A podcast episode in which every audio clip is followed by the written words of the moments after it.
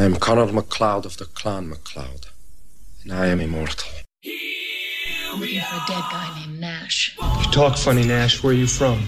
Lots of different places. I am Juan Sanchez Villalobos Ramirez, chief metallurgist of King Charles V of Spain. Everybody's got their problems. You're alive. Why didn't you die? Hey, it's a kind of magic. Hi, I'm Candy. Of course you are.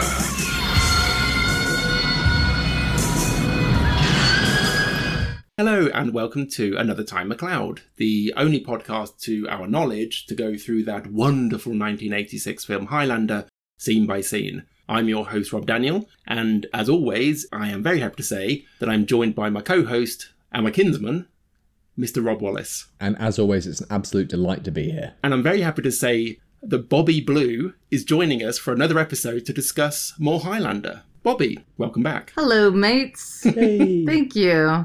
I love the way you say Bobby. Bobby. Bobby Blue. Bobby.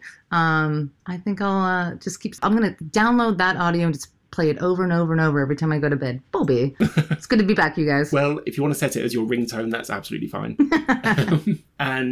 So regular listeners would have heard Bobby on the previous episode doing, it has to be said, quite a spectacular English accent. So we expect to hear a lot more of that this episode too. Oh, I'll do my best. That was not a good start. But I will try. I will try and butcher your beautiful, beautiful English language, you lovely, lovely people. I just think there was a bit of passive aggressiveness in there, but that's fine. So Bobby is one of the co-hosts of the Wonderful Green Shirt podcast, which we'll be hearing a bit more about later. And I was thinking, because we were talking to Bobby, she said that she'd been to London and she likes England. So I was thinking, what's the most English thing that we could open the episode with? And I'm going to talk about the weather because it is very hot here right now. It is 8:15. It's very warm in the apartment. It is. It's 8:15 in the evening and it is 27 degrees, which I think is about 80 degrees Fahrenheit. Oh. And it's, I mean, to be completely honest, I'm in a kilt right now because my legs need to breathe. Yeah, your legs need to breathe. Yep, let's go with that. Yeah. How about you, Mr. Wallace? Are you... Just to clarify... We are currently in the same apartment, not because we live together in some sort of weird odd couple situation, though that would be entertaining. It's just because Rob's round mine this evening because he's moved back to London and it's very, very lovely. Oh, thank you, yes. I am in the spare room, so yes, Rob doesn't have to look at my gams. But Rob, are you wearing a kilt as well? No, though I do have a trench coat in the immediate vicinity because tomorrow I'm going to Comic-Con as Connor McLeod. Oh, wow. Yes, there will be pictures. I've got a passable trench coat and I've got the Diadora trainers that he wore, the same trainer, well, not literally the same, but the same model and make of trainers that he wore in the film. And yeah, I'm just going to rock up. I'm not going to be bringing a sword because that's a bad idea. But yes, I'm going to be turning up and, yeah, looking vaguely Highlander-ish. My hair is looking, and my stubble are both vaguely in keeping.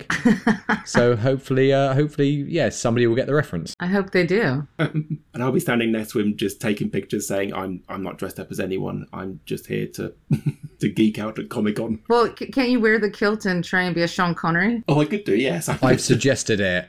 Though, last we spoke, Mr. Daniel is leaning towards the Kurgan, so we may have to get a Kurgan cosplay together. Oh. Yes, that would, but yeah, I need to get into shape for that, to be honest. I think you could rock it.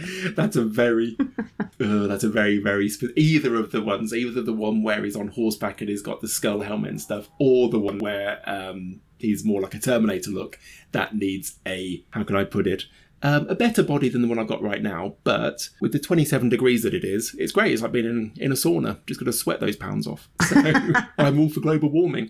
And because I don't think I've talked about the weather enough. Bobby, what's it like where you are? Right now in Portland, Oregon, in the United States of America, it's... We're having kind of a cooler summer. So I think it's about, I won't do the Celsius. It's about 77 degrees. And that's probably going to be the high for today. So we're having a much cooler summer. Although about a week ago, it hit 100, which was way too hot. But yeah, Portland and London are very close on the same type of longitude. So we have very similar weather, although we're not as hot as you right now. Fair enough. I also admire the geographical knowledge as well. It is far better than mine. Well, that's because Portland, Oregon is known as the Grey City. And then I went to London. I was like, it's another Grey City. Yes, the sky is the colour of a battleship. Exactly. I feel like it's just a home from home. Yeah, that's it. You know, I felt so at home as long as it was a little drizzly and depressing looking and palish looking people. Yeah. Excellent. Well, that means we're going to have to go to Portland then, because that sounds like a nice place as well. So you'll fit right in. Bring the kilt. Yeah. So for those that like to keep track, today we are looking at a scene and then the beginning of another scene. And we are starting at 1 hour, 27 minutes and 40 seconds to 1 hour, 28 minutes and 39 seconds. Or 1:27:40 to 1:28:39.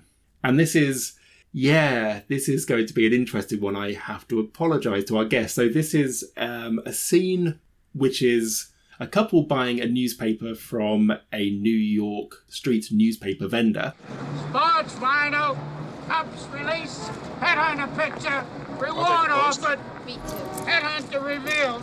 And then the beginning of the scene in the church with the Kurgan, this is when McLeod goes into the church and he lights a candle for Heather. For you, my bunny Heather.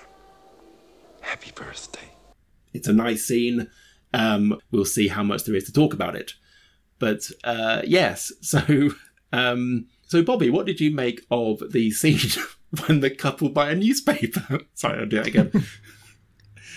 So Bobby, what did you make of the scene when a couple buy a newspaper?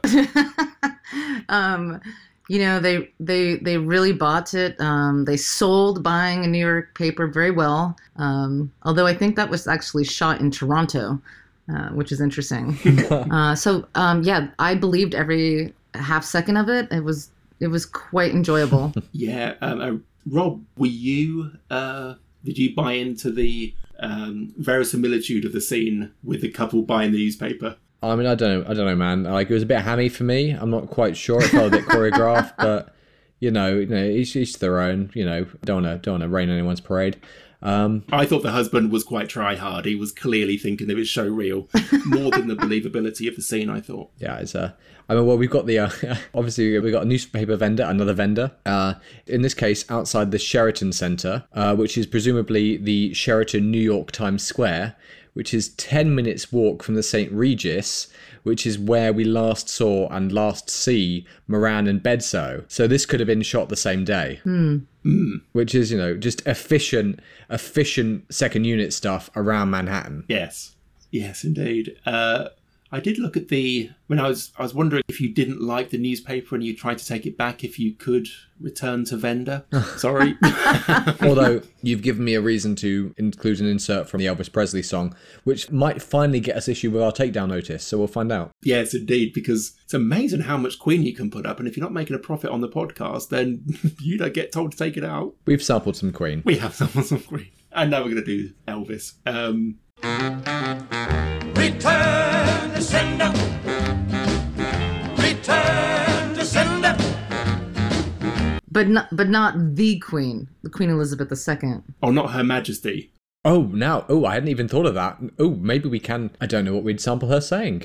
You've got a little bit of time left. I mean, she's almost out of there. Yeah. She's getting on. She's getting on. She's an old woman. I think she's trying to take one for the country and all the Commonwealth to save you all from her son. Yeah, that's right. He's going to keep holding on. I do think when she goes, we need to have a serious conversation about whether or not the monarchy has any value in the present day. Oh, we can have that conversation now. No. Bobby, did you think the monarchy has... Bobby, what are your thoughts on Prince Andrew? I think the monarchy is quite important to many English people. But no, I mean, it costs you guys a lot of money. Two, it seems like the grandchildren are kind of making their exit in a way. However, who am I to judge? You know, you have a monarchy, we have an oligarchy. I mean, tit for tat. She has beautiful, I mean, I don't know. I kind of like the ornateness of the monarchy, but it seems to me, yes, a little outdated. And because we're always told when we kind of say, oh, is it really worth having the royal family anymore? And they are a bit of a drain on the state purse and things like that. And everyone always says, tourism, wouldn't get any tourists if you didn't have the Queen. Can I just ask you, if we didn't have a royal family, would you still come to look at the palaces anyway? Because we'll keep those. Mm.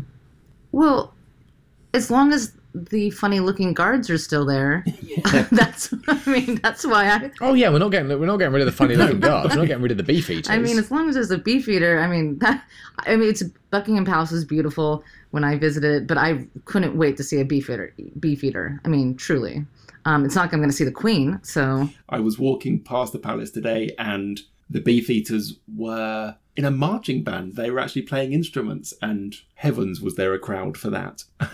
Wow. Presumably specific beef eaters were playing musical instruments, like beef eaters that for some reason, for whatever reason, had training in those musical instruments, not just like a beef eater turns up and they get handed a tuba. It's like, good luck. Yeah, they weren't have a go heroes. No. What kind of pay do beef eaters make? Are they? Is it a good salary? I think it might be, because you have to, because you can't just be a beef eater. I don't think. I mean, I could be getting this completely wrong, but you have to have been in the army and worked your way up through ranks. And I think they're kind of, I mean, as far as I'm aware, they're kind of special forces, or that kind of training that they've got. But to be honest, I don't actually know. Rob, do you know how much a beef eater earns? What a beef eater salary is? Yes. Apparently, the starting salary is about £25,000 a year. Really?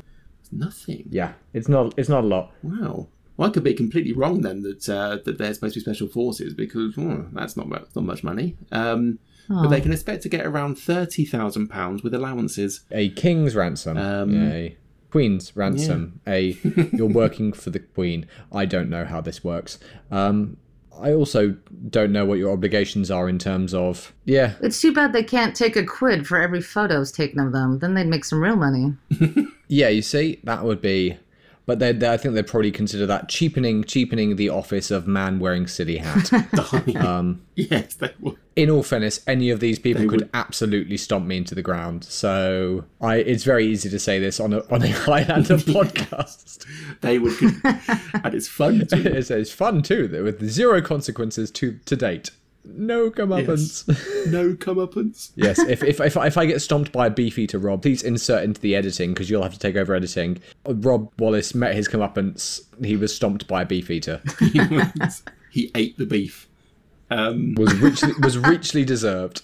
Yes. Yes. To teach you like another Britishism, Rob received a thoroughly deserved shoeing. Shoeing. Yeah. Shoeing. Hmm. Okay. Shoeing is when you've been kicked to the ground because you've been a bit cheeky. So that was an interesting little sojourn into beef eaters. And I think you're right. If they were to get £1 for every photo taken of them, then by the end of the month they would all just be living on their own island. The beef eater island. The beef eater island. Yes. And you'd assume that, I haven't done any research into this, because you'd assume beef eater is ironic, because obviously the French, it's a pejorative phrase, the British were referred to as roast beef. Mm. So again, presumably we've embraced that ironically at some point, or not ironically. I'm always a little bit rusty on the British state's grasp of irony. Apparently we have a very good one, but I do sometimes doubt that. Yeah, I think it's just that we don't say when we don't understand something, and everyone just thinks, oh, they're so clever and ironic. Like, no, we're just being quiet. Discreet, yes. Discreet. I'd be discreetly thick. You're mistaking discretion for irony. Yes, that's... although I do love the fact that roast beef is a pejorative when, yeah, so your pejorative to us is a delicious meat. I'm fine with that. Your pejorative to us is a delicious meat. Anyway, so back to the couple buying that newspaper. Do we think that they enjoyed the New York Post? It's the Wednesday, April 3rd late edition, which is become relevant later because it's a day after us having seen Moran and Bedsoe, with the sketch on the front, presumably dictated by Kirk, well, described by Kirk Matunas. It's not a good likeness. Yeah, what did you think of the artist's impression, Bobby? Did you think that was... would you have spotted the Kurgan from that? No. It's close enough resemblance, but it did kind of look like a high school first-year art student did it, or yes. Some kind of... Where are the cheekbones? I mean, the first thing, you'd think, even if you are admittedly speared by a massive blade, an enormous blade sticking out of your gut, you would have my God, this man has amazing cheekbones. I mean, there's no denying it. Clancy Brown, amazing, amazing cheekbones. And, the sketch does not do that justice. It's just not a particularly good likeness. It's just a bit heavier set. Although, then again, this is coming from a guy who has been stabbed with a sword, picked up with a sword, and thrown with a sword, then experienced a massive electric light show. So, maybe he's not the most reliable witness. Although, good on Moran and Bedsoe. It's a step in the right direction. It's probably the best thing they've done during this investigation. They have an image, they have a sketch of the suspect, although the headline's very much saying, "This is the murderer," which again... There's a court of law. Right. I mean, he looks like 99% of people in New Jersey, but, I mean, he looks like quite a lot of New Yorkers. It's fun you should mention that. In the most recent episode, we talk quite a lot about New Jersey because in the scene with the cops at the pretzel cart, there's an extra who bears a remarkable resemblance to Uncle Junior from The Sopranos. Hmm. A startling, just a random, not even an extra, a rubbernecker, a New Yorker, New York native who is just there because he's realised they're filming and just thought, fuck it, I'll hang out. And he's literally just leaning against a lamppost in a scene where Moran, played by Alan North, and the vendor, Tony, played by Damien Leake, are chatting. And he's just in the background. He's just the third person in that shot. That mayor, he calls me at 2 o'clock in the morning. Man, I don't even answer the phone anymore. Hey, what does baffles mean? And he's like, this is incredible. I'm going to have to go back and look at that. Yeah, dude, he is screen left. And as soon as you see him, because he actually stops, positions himself and then leans so that he can enjoy the fact that there's a scene being filmed, and he looks directly into camera with a big smile on his face the whole time. And it's Uncle Junior from The Sopranos has just decided to watch Highlander being filmed. But apparently there's been a reward offered, so we know that Moran and Bedsoe are going to spend a lot of their future fielding out the cranks who are just calling up to kind of, offer their 5 cents worth. The newspaper vendor is an actor called Louis Guss, who, despite a reasonably small, very much supporting artist role in this, played Don Zerlucci in The Godfather. He's in Moonstruck. He's in Find Me Guilty. He played mobsters a lot. And he's got his own Wikipedia page. And here he is playing unnamed newspaper vendor. So Louis Guss. Yeah. You have to start somewhere, right? Or is this after The Godfather? Well, no, this is well after The Godfather. Oh. This is in the vicinity of, if not after Moonstruck, it's before Find Me Guilty, because that was Vin Diesel. Okay, well, you have to end somewhere. This would have been about a year before Moonstruck, but I wonder if on that day he was thinking, I was in The Godfather, and now... And now I'm a glorified extra selling a couple of newspaper. Oh, well. There are no small roles, though, right? Only small actors. That's right. Yes, that's exactly what he was thinking. Although, I'm looking at the Godfather wiki right now. He gets a close-up in... oh, my God. He doesn't just get a close-up in The Godfather. Don Zerlucci is the guy who gets the I don't believe in drugs speech. Oh, wow. For years, I paid my people extra so they wouldn't do that kind of business. Wow. So he has a speech in The Godfather. He has proper dialogue. I also don't believe in drugs. For years, I paid my people extra so they wouldn't do that kind of business. Somebody comes to them and says, I have powders. you put up $3,000-$4,000 investment, we can make $50,000 distributing. So they can't resist. I want to control it as a business, to keep it respectable. I don't want it near schools. I don't want it sold to children. That's an infamia. In my city, we would keep the traffic in the dark, people to college. They're animals anyway, so let them lose their souls. Well, that just shows what a roller coaster the acting profession is. Like, wow. He has memorable, if very racist, dialogue in The Godfather. Although he's not a leader of the five families. So he doesn't get assassinated in the baptism of fire scene, so. But he does have memorable dialogue here as well, which is, get your latest newspaper, read all about it. Barge final, cups released, head on a picture, reward offered. Reward offered. Reward offered. There you go. Robbed at the Oscars. So Bobby, is there anything else to say about this scene before we go into the church? Right, so we're just going to start off the scene where McLeod meets the Kurgan in the church. Now, this is a church that's actually very, very close to where Rob and I are recording this, isn't it? What's the name of the church again, Rob? Well, it's pretty close. It's St. Augustine's Church in Kilburn. I've tweeted at them to say, is it all right if we come into the church to record a couple of episodes of the podcast? I haven't heard back from them.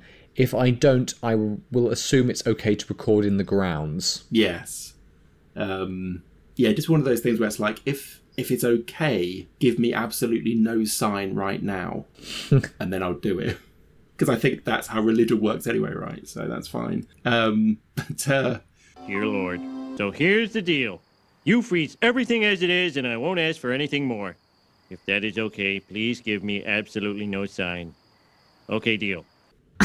And, I mean, by what Russell Mackay actually talks about it a bit on his director's commentary, the fact that, yeah, they were only really able to record there because it's a major church in North London, because the church was, at that point in the mid-'80s, chronically short on money. Mm. Yes. Oh, that's sad. It's such a beautiful church. Well, that was going to be my next question. This is clearly... Well, this is an English church. They're supposed to be in New York. But, yeah, did you...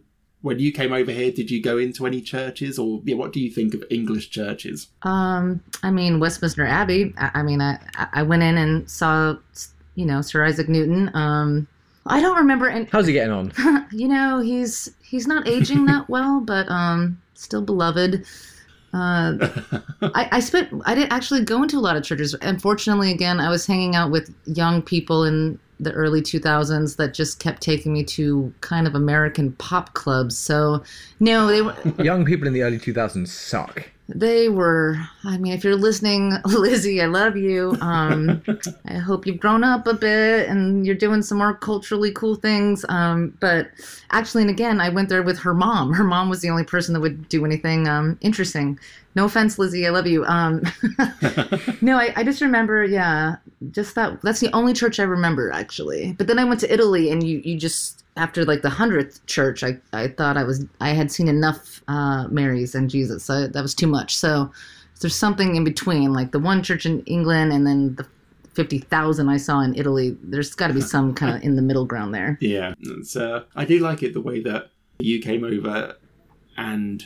I did something that most Brits haven't done. Like, I haven't been into Westminster Abbey and I have not seen Sir Isaac Newton. So it's like, oh, that sounds really interesting. Oh, really? I know, it's terrible. Well, shame on you. I know. It's... I mean, Rob, that's all very, very close. Well, you should then at least make up for it. Let's go see St. Augustine's. It's open a couple hours, a couple days a week, so you could go see it. Yeah, I mean, we definitely... I mean, Rob, Sir Isaac Newton, he invented gravity. He did. Love it. He did invent gravity and apples, I think. So, yeah, I really should have checked him out by now. I mean, before then, things were just very floaty and lacking in apples. Do you want to go back to that world, Rob? Do you really? No, I'm sorry. I'll cancel. Stop asking me this.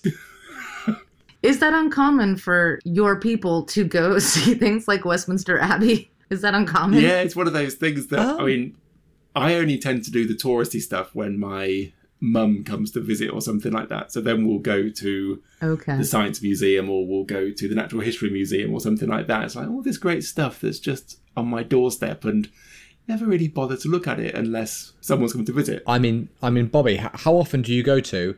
And this is based on my very quick Google of top-rated tourist attractions in Portland, Oregon. Uh-huh. How often do you go to Washington Park or Pittock Mansion? I went to the Pittock Mansion 2 years ago. I mean, that's pretty reasonable. I mean, that's like, yeah. Washington Park. I mean, there's so many other parks. I mean, that's why I don't go there that often. I'm also avoiding downtown right now. Portland's not doing that great. But, you know, I like that you tried to throw that back in my face. You got another one? I can, you know. I mean, Portland's also much, much smaller. Portland Japanese Garden. Oh, shit. I don't know why I'm doing that as Toast from the TV series Toast. I have only been there once in my life. Okay, that's fair. That's fair. But you've still been there, though. Portland Art Museum. Oh, man. I can't remember the last time I... The Oregon Museum of Science and Industry. Oh, OMSI? Absolutely. A couple years ago. OMSI's great. I mean, okay, you've got an acronym for it. So, like, you just win the Oregon Zoo. Oh, they do summer concert series, so I went there and saw a concert a couple years ago too. So yeah, I mean, see, I get out and about. I mean, but also remember, I mean, London is huge. Portland doesn't even have 1 million people, so. Also, I do love the fact that you're going to be asked, what was it like when he went on to Another Time McLeod? Yeah, it was fine. They grilled me about what I'd been to see in Portland. What's that got to do? No, I deserve it. How dare I throw Westminster Abbey in your face? That's not fair. Although apparently I'm getting a lot of recommendations for Powell's City of Books. Oh, that's worldwide well-known. I think it's the largest used bookstore in the world. Oh, wow. That's a good place to go. Absolutely. You got to come to Portland, Oregon. I will take you to the Japanese Gardens. We'll go to OMSI. I will take you to all the brew pubs. That sounds absolutely perfect. Amazing, because yeah, I'll take you to a football game, and I mean soccer for Americans. I would absolutely show you the town. Oh, that'd be fantastic. Like, that is definitely something that'd get me back to America. And like, yeah, because Rob D and I did the visited Hay on Wye last year in Wales, and that's kind of the secondhand book capital of the UK. They've got the Hay on Wye Book Festival every year, and that was really cool. That was really good fun. So yeah. Wow, and you know, and when next time I'm in London, I'll also take you to Westminster Abbey. Yeah, please do. I think it was a guided tour. She knows so much about it. Yeah. It would also be great to go to America to go to a soccer match, having never been to one in England. Really? Yeah. Oh, man. I think the only soccer match I can ever remember going to was Nottingham City, I think it was, versus who are now my local team, Millwall. Oh, wow. Now, Bobby, I don't know how familiar you are with soccer, but if you've ever seen a football hooligan movie, chances are it was Millwall. Yeah. Okay. And that is my and currently mine, Rob D's local team. It's the Stoop. They are our local team. Luckily, I don't care about football one way or another. But they're my experience of Millwall fans. They're not great. They kind of suck. Okay, all right. But you mentioned you're into rugby though. I do like rugby. Like, in all fairness, like I'm not the most knowledgeable rugby fan in terms of the squads. But I used to play. And I loved playing it. Mm-hmm. And my sister is very much involved. My sister works for the Rugby Football Union. And she's awesome, and she's kicking ass at that, and I'm very proud of her. Oh, that's amazing. What are you, a cricket man or something? I'm not a big sports person. I'm more of those, like, okay, I like sports that I can play, because at least then I get, but like, in terms of my brain for trivia, has already been colonized by film and TV and theatre and literature, and I just don't have the headspace. Well, I think you've used your bandwidth in the correct way. So. Absolutely. So in the church. Right, the church. I love how well I'm keeping this all on track. But it's fine, We're on a journey, So in the church, we see Connor lighting a candle for Heather's birthday, which we assume he has done every single year, which is, I think, quite a lovely moment. For you, my bunny Heather. Happy birthday. But yeah, so Bobby, on the previous episode, you talked about when you first saw Highlander, you were just struck by the French god that is Christopher Lambert, or Christophe Lambert. Mm-hmm. So to give you the opportunity to talk about him, what do you think of him in this scene and in general? Well, in this scene, which is, you know, not rich in dialogue, which is great. I love how confidently slow he walks. I know that sounds ridiculous, but he does have presence in his stance and his gait, and I found it really sweet. I don't know if that's because they're trying to also get the lovely shots of the church more, or extend the scene a little bit longer, since where we end this scene before the Kurgan and him discuss and meet up. I mean, it's solemn a little bit, but it's sweet. So I really liked it. I wish I could have seen his like bright blue eyes a little bit more, but that's about it. And yeah, he rightly knows. He says, "For you, my Bonnie Heather, happy birthday." If so, her birthday is, based on the newspaper in the previous scene, April 3rd. Mm-hmm. Yeah. So by coincidence, and obviously he references Ramirez for the first time in the present day. Actually, I do think the same with Heather too. And you, Juan Ramirez, take care of her, you overdressed haggis. Which is really sweet. I mean, St. Augustine's Church is, you know, I'm really looking forward to going there, even if they, you know, we turn up with very limited podcasting gear and they tell us to sling our hook. I'm looking forward to visiting, because it does have, like, it's got a wonderful, but it's referred to as a wonderful example of the Gothic Revival architecture. It was also used in the filming of Young Sherlock Holmes, because in one of the early scenes, a character, the reverend of the church, is hit by a poisoned dart and begins hallucinating. Oh. And he sees this knight coming out of the stained glass, you know, trying to kill him. And apparently, to quote, "This knight is noted for being the first fully photorealistic CGI animated character in any feature film." That's right. So that was in that same church? Same church. Whoa. Wow, they were throwing their doors open to Hollywood, weren't they? Please, we need the money, guys. Come on, you can shoot here as long as you want. It's a good scene, though, in Young Sherlock Holmes. I do like that scene. Yeah, I think, I don't know why, I feel like we've referenced Young Sherlock Holmes in this podcast before. I can't think of the situation or the circumstance off the top of my head, but, you know, chances are we've referenced just about everything at this point. Yeah, Rob, we've had a clip of Elvis in this episode. I think we've referenced every single thing. But yes, in terms of what Christopher doing, his slow walking, there is something about it. You can see why he was cast as a leading man so much, because there is, and I'm sure it's not effortless, but he does just seem effortlessly cool, whatever he's doing. Even if it's just walking up to a candle in a church, it's like, he is very watchable. Oh my God. It's hilarious because he's not really doing anything, but there is something methodical about it. Even the way he picks up the candle and lights it, he's very focused. I mean, he's nailing the scene in his quiet solitude. I liked it a lot. Yeah. And with Heather being born on the 3rd of April, that makes her an Aries, who, having a look at what an Aries is, so their personality type is, so they think of themselves as a social rebel. I think there's nothing more socially rebellious than hooking up with an immortal, so they always manage in some way to draw upon the resources of the status quo, however, in order to fund or support their iconoclastic aims. So yeah, so maybe she was, I don't know, doing something. Yeah, maybe she was like doing slam poetry or something, and Connor was Connor was funding it through making the horseshoes. This is all adding up. They have a broad view of life and see themselves as citizens of the world. Yeah, I can buy that last part. Yeah. Well, it's she did hook up with a guy who has an accent that often travelled around the world in one sentence. So yeah, that's great. Right. I'm an Aries as well, so I'd have to agree with everything you said. Oh, wow. Okay, brilliant. Yeah. I didn't even put two and two together about her birthday. Usually, as an Aries, we're kind of not selfish, but a little self-absorbed. So I'm surprised I didn't pick up on that. How about you, Mr. Daniel? What star sign are you? We are travelling many roads today. Capricorn, which I believe is the same as Jesus, but that's, you know, Jesus and Joan of Arc. That's... Whoa! Talk about self-absorbed. I just happened to think of those two.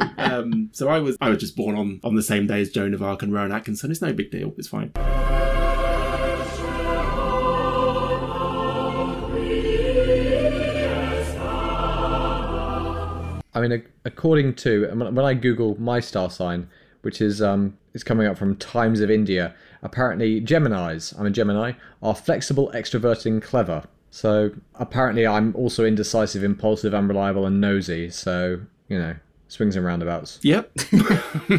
tick again.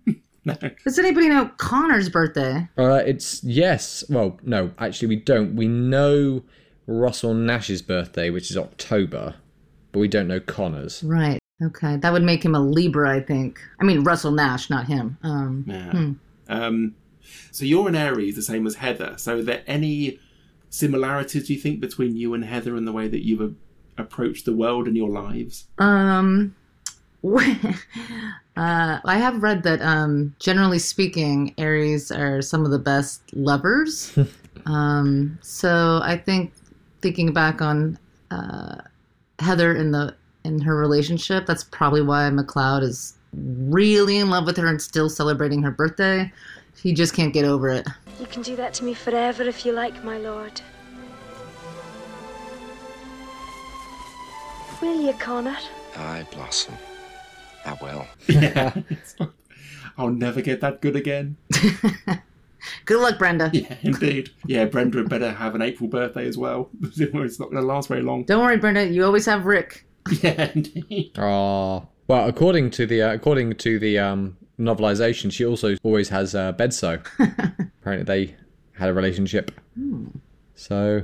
Oh, that's right. Yeah. So, yeah, she's fine. She's got loads. Yeah. So she must have an April birthday as well then. Hmm. See, we're learning so much unsubstantiated stuff on this episode. It's brilliant. I do love in this scene that obviously you got the choir boys singing in the background.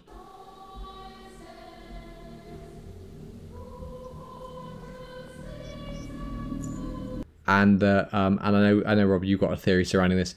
When the camera cuts to them, one of them turns their head ever so slightly as if they're about to look into camera because they're all sitting in profile. Yeah, I'm not sure I've got a theory. I just thought he was going to say something to the person next to him. Did I have a theory? Well, around why he might be doing that because they're potentially not singing. Oh, yes, indeed. Sorry, yes, that's right, yeah. Yeah, basically, oftentimes a background artist will be told if they're having a conversation or if they're singing not to actually sing so they're not picked up on the sound that's being recorded. So the kid might have started singing and the other kid might have looked at him thinking, oh, he started singing. That is just complete speculation. But but now we're going to have to find those kids who will now be adults, of course, and interview them to see if that was the case. Yeah, they will all be adults of roughly... Well, they'd be in their mid-40s. They'd be Connor's age. Oh, yeah. They would be. They'd be in their 40s, yes. So good luck with tracking them down, Rob, and let me know how that goes. Yeah. I'll let you know, mate. I mean, at least they're all presumably Londoners, so... Yes, and they will still be living here. So is there anything else to say about this particular scene in the church before we wrap up? I think that's it from me. Yeah, if you want, I could go on about Lambert's walk more, but I think I nailed that enough. Yeah. Okay, so yes, well, actually I thought that was going to be quite a short episode, but unedited it's coming in at 45 minutes, so brilliant.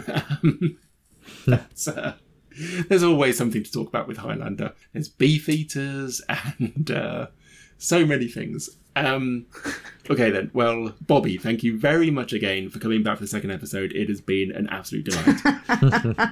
Thank you, gentlemen. I'm happy to be here, happy to come back anytime. If you move on to the sequel, you know, holler. And I will. You are mates for life now. Thank you. Oh, well, that is just lovely. And yes, we are going to be doing the sequel. So, yeah, you are going to get a digital knock on your door saying your services are needed. Brilliant. Cool. And but ahead of then, if people wanted to hear your thoughts about other pop culture phenomenons, where could they do that? Well, like I mentioned last episode, if you want to hear the podcast I'm on and you like Star Trek: The Next Generation, you can find that on Twitter and Facebook and Instagram. It's called Green Shirt Podcast. It's a newbie's trek through The Next Generation. So we're going episode by episode through The Next Generation. Or, you know, other than that, I don't have a lot of other personal projects going on, but if you just search for Bobby Blue, you can find me. Just send a message, but call me Bonnie Bobby. Bonnie Bobby. Damn, how did we miss that open goal? Aye, my body Bobby. Well, I would strongly recommend that people go and check out the Green Shirt podcast. It is really good. And I have to admit, I have not seen a lot of Next Generation, but I just tend to listen to it anyway because it just always makes me chuckle and it's really interesting. Oh, you're sweet. Thank you. Yeah, that's, and there was one I listened to recently on an episode called Cause and Effect, the one that's got Fraser Crane in it. Oh, right. That was a good episode. So, yes. And Mr. Wallace, how about you? Where can we find you? Yeah, sure. If you're looking for me online, you can find me on Twitter at Robert M. Wallace. You can also find my writing at Of All The Film Sites, www.ofallthefilmsites.com. Mr. Daniel and I also host another podcast that's more generally dedicated to film called The Movie Robcast, which you can listen to it wherever you're listening to this. You can also find that on Twitter at Movie Robcast. And yeah, I think if you've enjoyed this, it's possibly worth a listen. Excellent. Thank you. And if you want to follow me on Twitter, I'm at Rob_A_Daniel. You can find my writing at filmstories.co.uk, electric-shadows.com, and lovehorror.co.uk. If you want to follow this podcast, it is at McLeodTime on Twitter. And if you've liked what you've heard, and let's face it, how couldn't you? Then you can rate and review us wherever you listen to your podcasts. It is always appreciated and it always helps the podcast, so thank you very much. And if you want to drop us a Highlander-themed email, then you can do that at whowantstopodforever@gmail.com. So, again, Bobby, thank you very much. My pleasure. Thank you, gentlemen. Rob, thanks as always. Thank you. And Bobby, could you take us out with a rousing rendition of Another Time McLeod? Another time, McLeod. Another time, McLeod. Nice. That was a good one. Excellent.